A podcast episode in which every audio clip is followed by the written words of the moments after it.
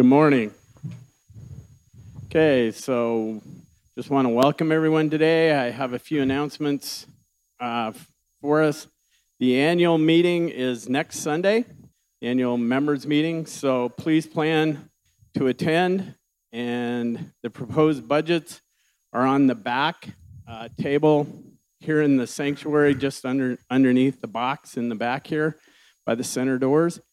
Um, pick one up, and also remember that today, right after church, we're going to have a meeting to discuss that if you're interested in staying for that. Um, if you're a visitor with us here today, uh, there are, are visitor sheets available on the backs of the chairs. If you would take the time to grab one of those and please fill that out, and then just put it in one of the three offering boxes as you leave the church today. There are two on the pillars and the one by the main main doors. We would appreciate that. Um, there will be a women's event at 2 p.m. next week. Rachel is living a week in the future, apparently. Uh, we we will be um, crafting and baking. All ages of women are encouraged to attend. okay, so um, uh, a funeral service for Aloma's brother Kent Wilkinson will be Saturday, November 11th at 10 p.m. at the Lighthouse Bible Church, 1510 Lewis Street here in Riverton, um, with a viewing prior to the service, and then there will be a burial uh, following at Mountain View Cemetery uh, right after. So, anyone who knew Kenton, um, that's when the service will be. Uh, Brandy. Good morning. So, Thanksgiving is probably my favorite holiday. And so, a few of us got together, and we just definitely is on our hearts that no one be alone on Thanksgiving. So, we have a little clipboard going around. If you, or it could be a couple of you, however the situation may be, but if you're just a small group and you want to be part of a big group, we are a family, right? So, let's uh, open our homes Let's get together and celebrate a wonderful holiday. So, on this sign up sheet, there's a spot that if you would like to go to someone else's home, that's on the upper portion. Put down your name and your phone number. Or the opportunity also offers for if you would like to host people. That's on the bottom section. So, if you would love to have extra people at your dinner table, uh, we'll have you sign up.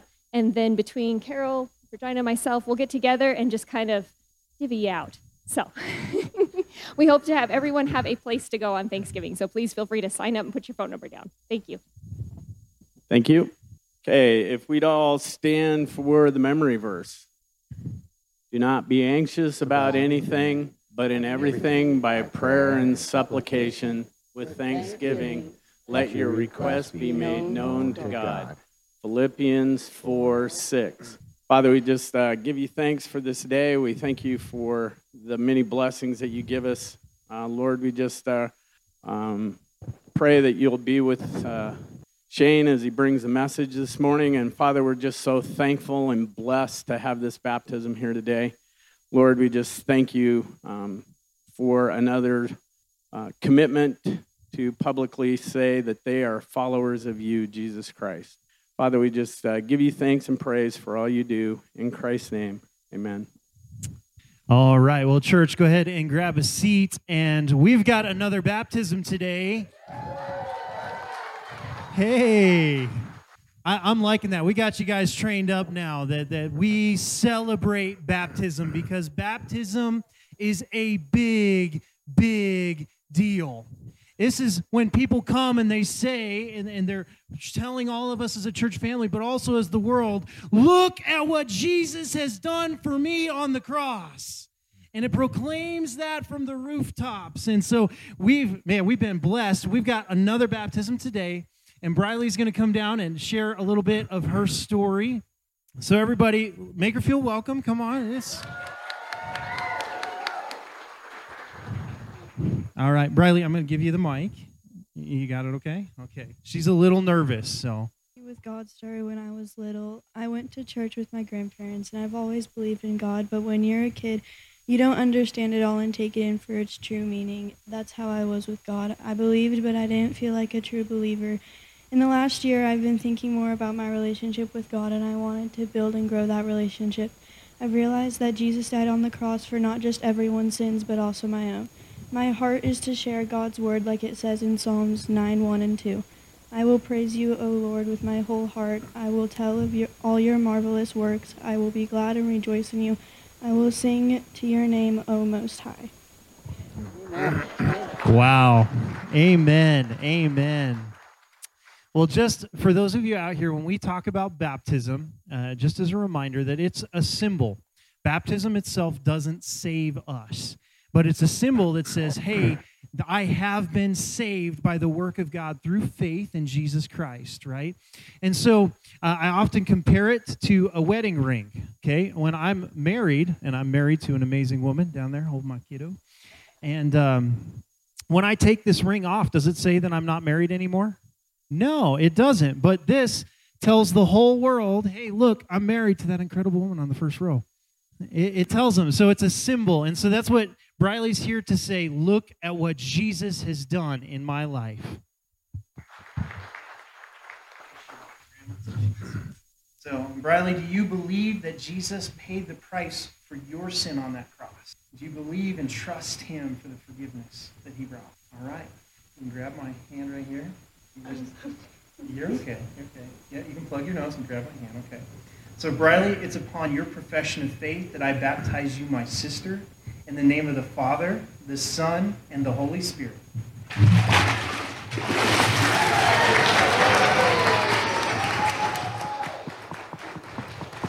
Let's stand up, let's sing and celebrate. Oh, church, I love that hymn. Could we with ink the oceans fill? It is the extraordinary, the extraordinary principle of God's love is truly overwhelming. Amen? Amen. Hey, my if you're new here, my name is Shane Rosti. I'm pastor here. And uh, just a couple of housekeeping things for us. If you're new here, would you make sure to stop by and put a, put a little bit of your contact information on our visitors clipboard. Uh, I would love to call you. I'd love to visit with you. I'd love to pray for you. Um, I'd like to know what's going on in your life, so how we could be as a church supporting you and walking this life together with you. Hey, I do also want to encourage for those of you who are members and even those of you who are interested in what the family meeting at First Baptist, you want to see behind the scenes, always sit at the family meeting, right? And I want to encourage you after church today, we're just going to sit down. We're going to have a little Q&A. Uh, we want to be perfectly open and upfront with what we're doing in our budget so you guys can see, anybody can see what's going on with, with the giving, with the money that, that is dedicated to the works of the Lord through this church. And so come, we want to answer questions and have discussion and pray over that er, budget for the next year. And then I also want to just remind you, uh, and a few months ago I announced that, that our elders have been meeting together and we've been praying, and I hope you've been praying with us that God would give us a fresh, new, and, and clear call and vision for this next year, for 2024, for First Baptist. What is the next year? What is the next five? What is the next 10 years going to look like for us as a faith family?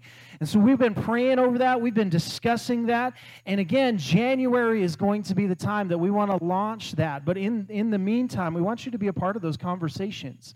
And so the reason we have the elders come up and do announcements is not just to make them feel awkward because none of them are really excited about speaking and public speaking, but it's so that you guys would be able to see their face. You know who they are. Everybody wave at Myron and just embarrass him for a second. And Myron is one of our elders. But would you sit down and would you just share and maybe even ask how that conversation's going about our mission and our vision and what we see our ministries turn into this next year? Because God is on the move, amen? A good sign is a lot of baptisms that the Holy Spirit is here at work preaching the gospel and setting people free from their sin. And we want to meet him and we want to jump alongside the Holy Spirit in what his ministry is doing. So, that's a few housekeeping things for us, brothers and sisters. Uh, I asked the question Have you ever jumped into something that you didn't quite know what you were getting into? For me, that was junior high ministry. When I was first getting into ministry, I became a junior high youth pastor. And as I did, I had no idea what I was getting into. And I found out my first two weeks as a youth pastor, I had my first emergency trip to the hospital with a student. But let me tell you, it's very insightful to me, and it's still a learning lesson for me, and I want to share you what I learned. So, as a junior high pastor, I'm thinking I want to teach these kids about faith, and so I get these blindfolds and junior high boys and girls, and, and I tell them, you each need to find a partner that you trust. Trust is very important. Amen? And so they each found a partner, and they said, okay, one of you put a blindfold on, and the other one is going to give you directions, and we're going to have a, a, a, blindfolded race around the church. It was kind of a big square at the time. And surely I thought that as we lined up partner to partner, and as, as I said, on your mark, get set, go, the common sense would rule the day. But as we know, junior hires, common sense doesn't always rule the day. And to my shock and astonishment, none of the people blindfolded stopped to listen to the voice of the people instructing them for how to get through the church safely. So when I said, on your mark, get set, ready, go, I had a herd of junior high kids barreling down the hallway, completely blindfolded. I, I don't know about you, but that's not a good idea. Usually you want to wait for instructions. And so I'll never forget, it was the secretary's daughter. She was the cutest little gal. She runs straight into the metal frame of a door, just smacks that thing, chips a tooth, cracks her skull, and ends up in the hospital. And so from then on, brothers and sisters, I was very clear about my directions. Very clear about my directions. You need to listen to the voice of the one calling the shots. Don't run out into the dark if you're blind. But let's be honest. If we were to apply that to our spiritual walk, brothers and sisters, how many of us dart forward into the unknown, completely blind and not listening to the voice of the one who's in charge?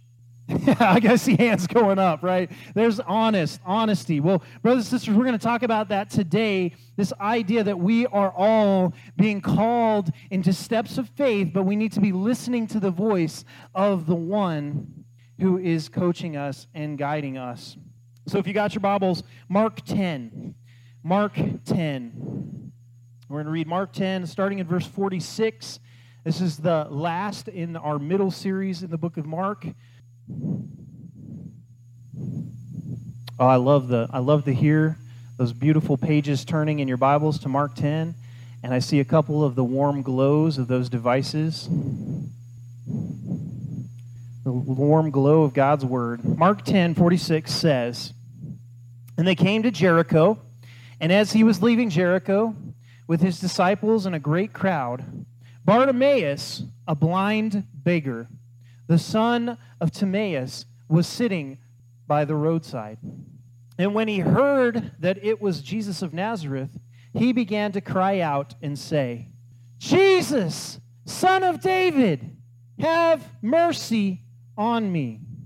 There's a few things that I want you to see in this passage as we look here today. And that was this. As this, it's kind of set up the scene. You can imagine, you can see Jesus again. He's walking on his way to Jerusalem. And so his sense of urgency is starting to get intense with the disciples.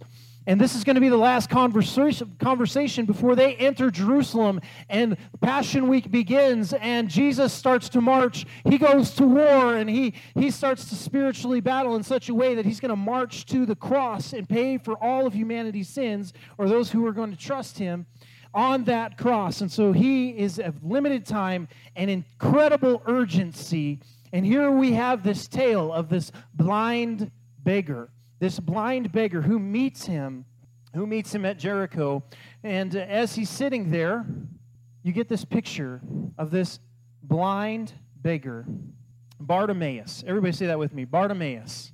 And he was sitting by the roadside, and something happened when he heard that it was Jesus of Nazareth.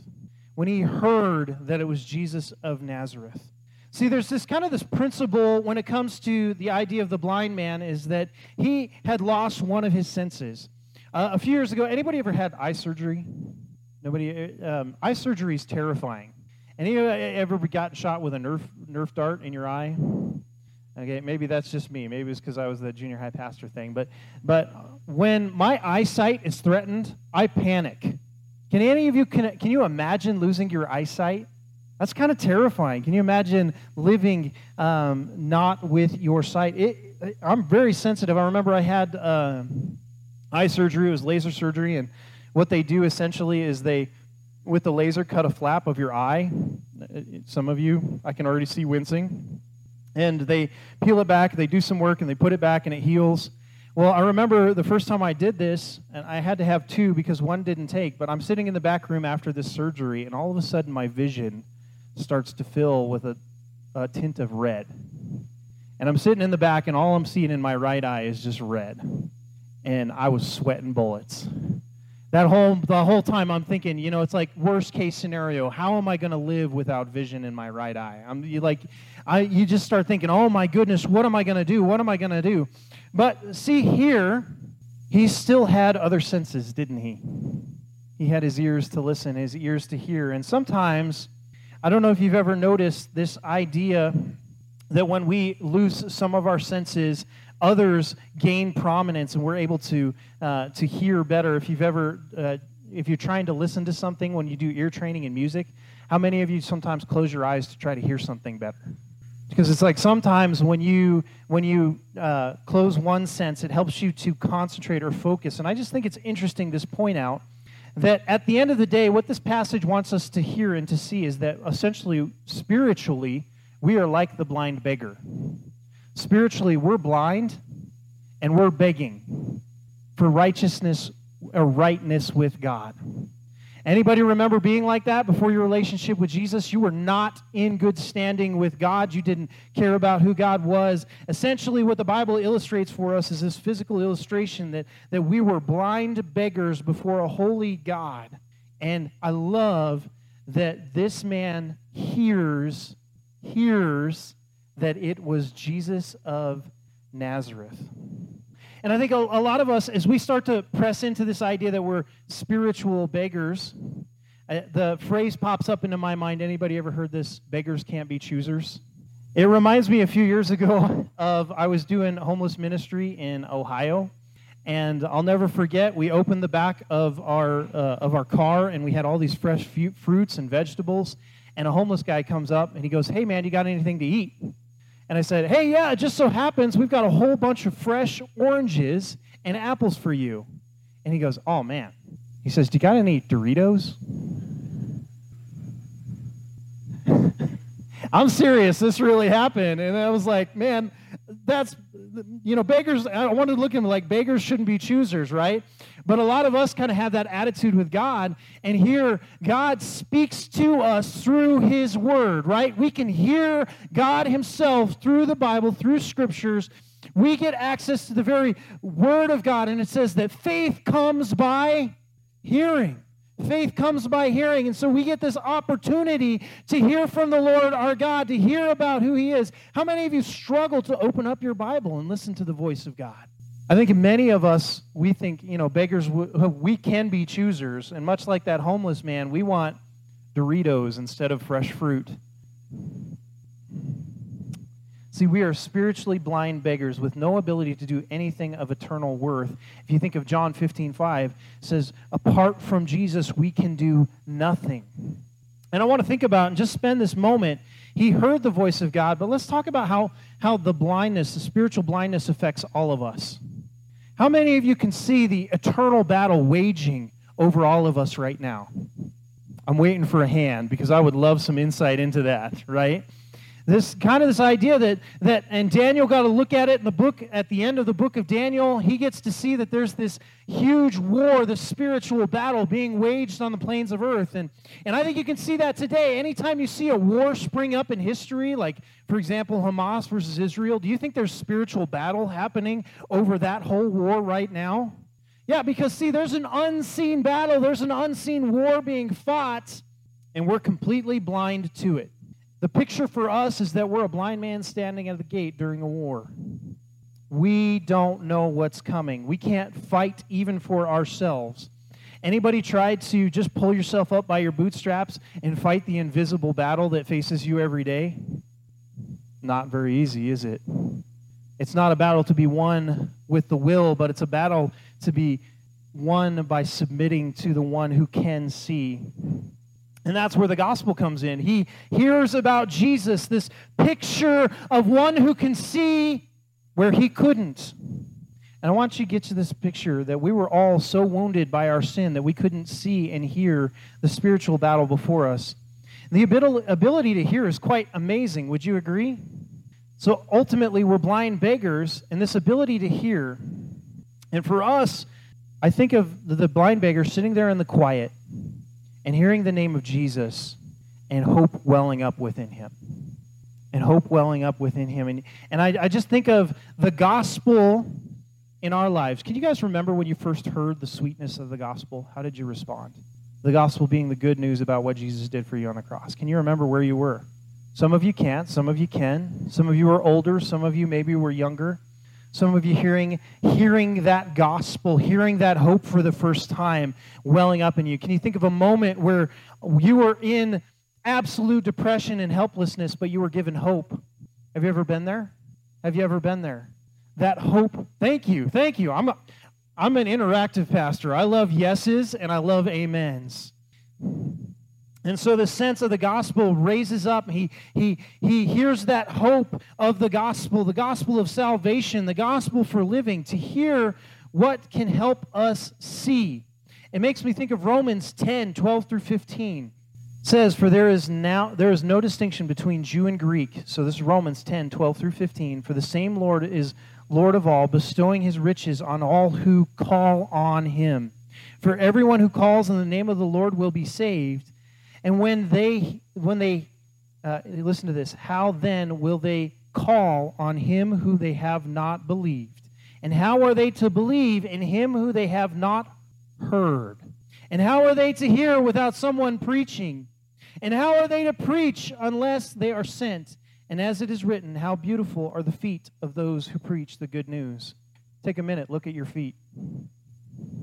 Are those beautiful? You see what I'm asking? Are those the beautiful feet? Because if you're like me and you've got heinously ugly, terrifyingly looking feet, if you're the bearer of the good news, the Bible calls your feet beautiful because you carry the proclamation that Jesus is here. You carry with you so, this idea of carrying the gospel with us, how beautiful are the feet, because we get to be the people who proclaim that Jesus is here and they can hear it from us. And also that raising of hope in our time. Do we need hope today? Oh, yeah, we do.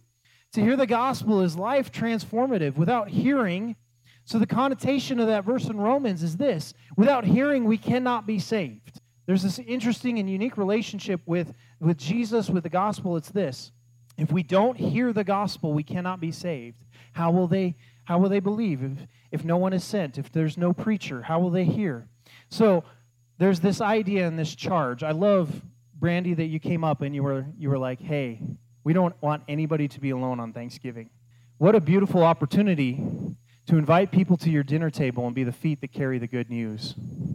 The beautiful feet that carry the good news. What if people heard the gospel around our dinner tables. This next year, my, my prayer for us as a church is that people hear the gospel from you more than they hear it from me on a Sunday. I'm going to say that again because that is good. That's really important. What if the believers carried the gospel in such a way that the pastor was irrelevant? Whew. I, I think I, w- I can baptize all day, guys. You just keep going.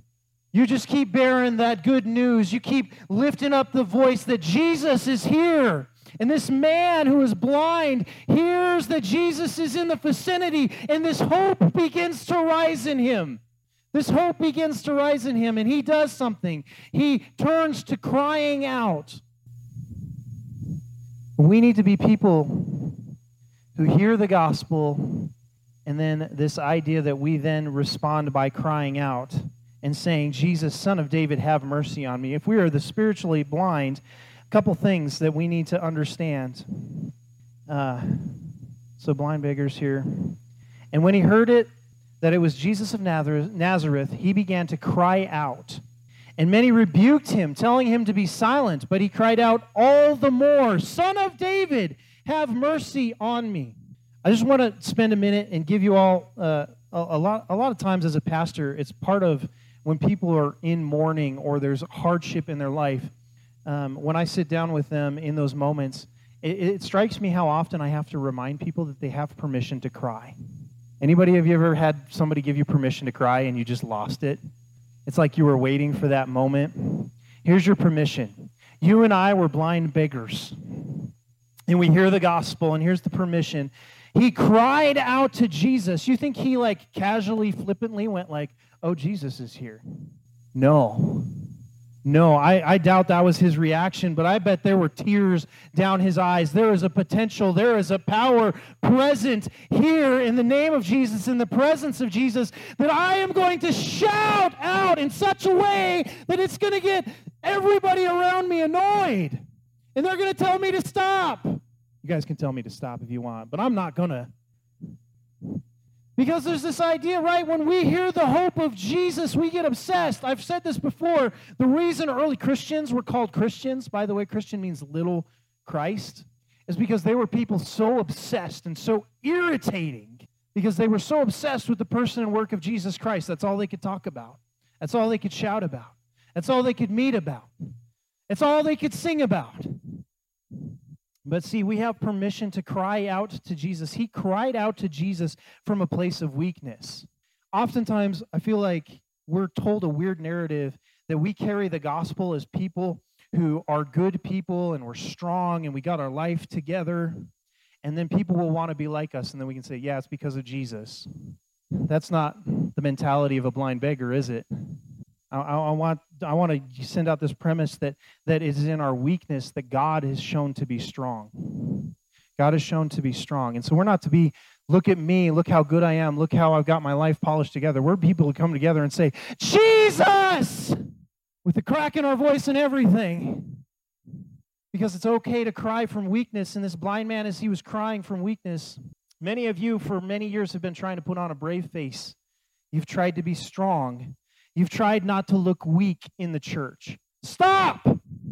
Because the gospel goes out from weakness. The gospel goes out from weak people. A safe place is one in which you can cry out in desperation. The church is supposed to be a safe place, yes? There were people here together because we're desperate for Jesus and more of Him. When we see His presence, we cry out. We cry with tears in our eyes and thankfulness in our hearts. It's in our weakness. In fact, God told this to Paul, didn't he? 2 Corinthians 12 9 says, But he said to me, My grace is sufficient for you, for my power, my power is made perfect in weakness. In weakness. Therefore, I will boast. So Paul says, Guess what, guys? I will boast all the more gladly of my weaknesses, so that the power of Christ may rest upon me. Stop hiding your weakness. Stop trying to be stronger than you are and start being weak and dependent on Jesus and see what he does to a room full of blind beggars. He just may give us sight when we're able to confess that, man, that is us. We cry, our cry is not one of despair, but of aid. I want you to see this. How many of you found yourself in cries of despair, where your suffering seems like it's it's useless and there's no purpose to it? But with a believer, we have a hope. And like this blind beggar, if our station is blind beggar, we don't cry out of despair, but we cry out of aid because we have a king who's coming. We have a king who's here. We have a king who's responded to our cry of desperation. And so crying is something that we all do. Guys, that means us too. Know when to ask for help is important for the believer. Knowing when to ask for help is important to the believer. It's okay to cry out for help. It amazes me as I've been pastor here for a little while, and I'm just going to kind of poke at a few buttons. How many times I see people try to put on that brave face, try to say, I'll do it myself, afraid to ask for help. Brothers and sisters, can I just ask us to stop doing that? Because in a way, you're, you're holding off this opportunity for the family of Christ to wrap around you and to help you and to walk with you and in so doing, you're walling out the aid that God is giving you. So, there's really two types uh, of, of um, crying out here. And we know some of you need the encouragement to cry out for more help, and you need to be open with that. Some of you You need to stop crying over spilt milk. You know who you are. You know what I'm saying? I stubbed my toe, or I I did this to myself, and and now I need to um, I need to take responsibility. So for some of you, you need the encouragement to ask for help more often, and some of you, you need to take responsibility and help others who are crying for help. Okay. Uh, I, I'm a Lord of the Rings fan, so I always just think about it like this Gondor calls for aid. My Lord of the Rings fans knows what I'm talking about. Okay, everybody else, just roll your eyes. Our cry is continual too, and this blind man, he reaches out and he says, Our cry, he says, Son of David, Son of David, have mercy on me. Son of David, have mercy on me. Calling to Jesus, the source of our sight. You and I, we're walking blind through this spiritual warfare in this life. You guys and I, we don't know what to expect. What's going to come in the news tomorrow? We don't know, but you know what? We cry out to the one who does, who has that kind of foreknowledge. So we can rely on his sight when we have none. That's what it tells us Philippians 4 6 Be anxious for nothing. This is our memory verse. But in everything, by prayer and supplication, here's a timely uh, caveat to that with thanksgiving let your request be made known to God. And you know what? The promise there is that the peace of God will fill your heart, right? That peace of God will fill your heart. And so there's this idea, right? Calling out, be anxious for nothing. Some of you are already anxious about family coming for Thanksgiving or going to family. Anybody there? Some of you are already anxious about those conversations. Now is the time to be thankful and to pray and lift those up, to call for aid to call for aid in those family gatherings that you might be able to share the gospel or be the presence of Christ there. it's this weird principle that we need to be the resilient, needy. He refused to stop calling out to Jesus, even though there was pushback. Even though there was pushback, people were telling him, dude, you need to be quiet. What did he continue to do? Jesus! Jesus, son of David, he continued to cry out. So there's this sense that we need to be resilient in our neediness of Christ. Because this world wants you to feel like you're sufficient. I'm going to say that again, though. As a believer, we want to be resilient in our neediness of Christ. Our neediness of Christ. He refused to stop despite the discouragement of people saying, Man, you need to stop calling out Jesus' name. I always think about, um, I was at a conference one time and uh, there was this father talking about his son, and his son was born really short, close to being the, the size of of a dwarf. And, and uh, I'll never forget, we were asking him questions about parenting as believers. And he said the hardest thing for him as a dad was to send his kid to school every day because his son would come back crying every day. His son would come back crying every day because kids are mean, right? Human beings are mean, let's be honest. And so his son would come back, and he, he said, it was at that point where he could say, I'm going to. I'm going to keep my kid from experiencing these hard things, but he said, But I want my son to have a resilience and neediness for Christ, both a resilience and a neediness. And he said, So every day after school, he would sit down with his son. He'd say, What happened? And he would weep with his son. He would cry tears over the bullies and the, the comments. And then they'd pray together. At the feet of Jesus, they would cry for help. And the next morning, he would send his son back to school. He said they did this from sixth grade to 12th grade. And uh, I'll never forget, he, he, you know, he said his son developed such a resilience that he's now uh, pastor of a church over several thousand people. Because he, reser- he learned what it means to be resiliently needy for Jesus, to face problems daily, to face pushback daily and then run to the feet of Jesus asking for help. We can do that in every aspect of our life, can't we? From a place of weakness, we cry, resiliently needy. We are resiliently needy. So, these first two elements, hearing and crying, those are really on us to hear the gospel and to cry out to Jesus. To cry out to Jesus.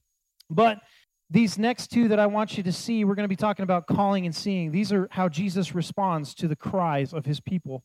Mark 10 49, and Jesus stopped and said, Call him, call him. And they called the blind man, saying to him, Take your take heart, get up, he is calling you. And throwing off his cloak, he sprang up and came to Jesus. He came to Jesus. See, there's this amazing thing. I hear the word in Christianity calling all the time. You ever heard this? I'm called to do. Usually, it's what you're. They're using it in the negative. I'm called not to take out the trash, Dad. Right? That's not my calling. But see, here's the beautiful thing about Jesus. He calls all of us, doesn't he? If you're here, you're called by Jesus out of the kingdom of darkness and into the kingdom of his beloved Son. Did you know that's the calling that you have in your life? Jesus is here calling to you today out of the kingdom of darkness and into the kingdom of his beloved Son. That's the calling that you have over your life. That's how Jesus responds to the cry of his people. He calls them out of the kingdom of darkness and into the kingdom of the beloved Son. And that is beautiful. He always calls us out of bondage to sin and into freedom of worship of him. This is the calling of God for all of us. So if you're here, this is the calling that He has put in your life. And by the way, He doesn't call you to others, He doesn't call you to read another self help book, not to another Living for Dummies book. He doesn't point you to these self help books. Who does He point you to? He calls you to Himself. He says, Come to me. He doesn't say, I want you to get better. I want you to get stronger first. I don't want you to clean your life up first. He says, Just come to me. Just come to me. That is Jesus' calling. Just come to me. You will not be the same if you come to me, but just come to me. Some of you need to hear that today. I'm going to keep saying it. Just come to him. Just come to Jesus. Maybe some of you have been putting him at our arm's length. He's calling you to be a son and a daughter. So get up. Don't idle in despair. Some of you love to dwell in that space of self loathing. You ever been there? Some of you like to camp out there and feel sorry for yourself, but that's not Jesus' calling for you. Jesus' calling for you is to get up and come to Him. Don't idle in despair. That's where many of us love to, to plant ourselves in this victim mentality. Oh, this has happened to me. That's why I am the way that I am. And I'm, I'm maintaining that I was raised like this or I don't have this. This man was a blind beggar. And God's calling was come to him was come to him. So don't idle in the victim mentality or in despair, but idle in and jump up to the call, the voice of Jesus who says, Come to me. And he says, Have courage, right? I love that the disciples are the ones having to tell this to this guy. So Jesus stopped and he said, Call him. So he tells his disciples, Go and call him, right? Why is it why didn't Jesus just turn to the guy and say, Hey, call him? I want you to remember, we're in the urgency walking towards the cross. Are the disciples going to need to cry to Jesus here soon? Are they going to be confronted with how spiritually blind they are in a week? Peter was. When he denied Jesus three times, he's going to see how spiritually blind he was. And so he's turning to the disciples and he says, Now call him. And they say, Take courage, get up, he's calling you. They were all going to need to hear those words in one week.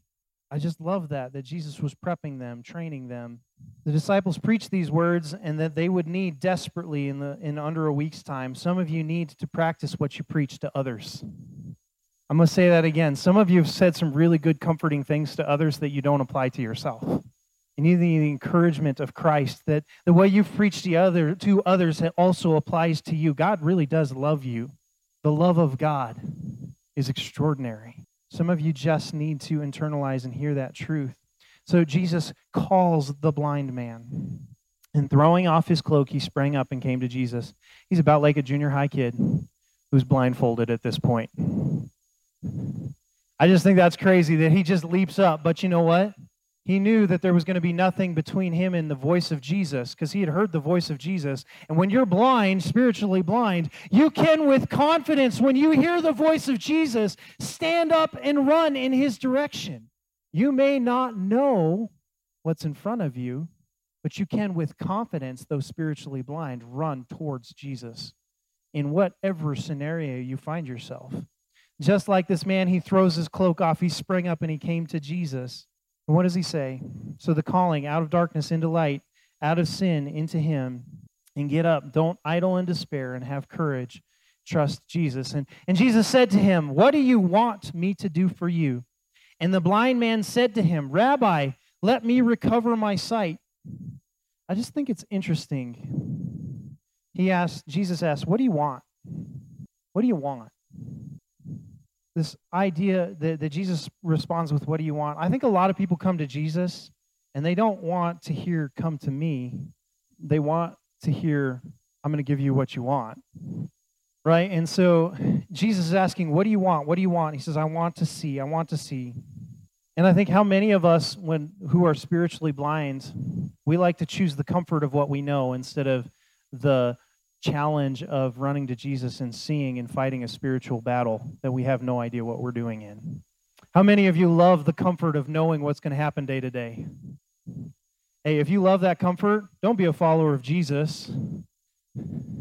Because every day, if you're listening to the voice of Jesus, he's going to call you to courage. He's going to call you to proclaim the gospel. He's going to call you to do things that are uncomfortable for you. And so, if you don't like being uncomfortable, then continue to be a blind beggar. See, this blind beggar could have decided to stay at that wall and continue to do what he was doing and settle for what he was getting.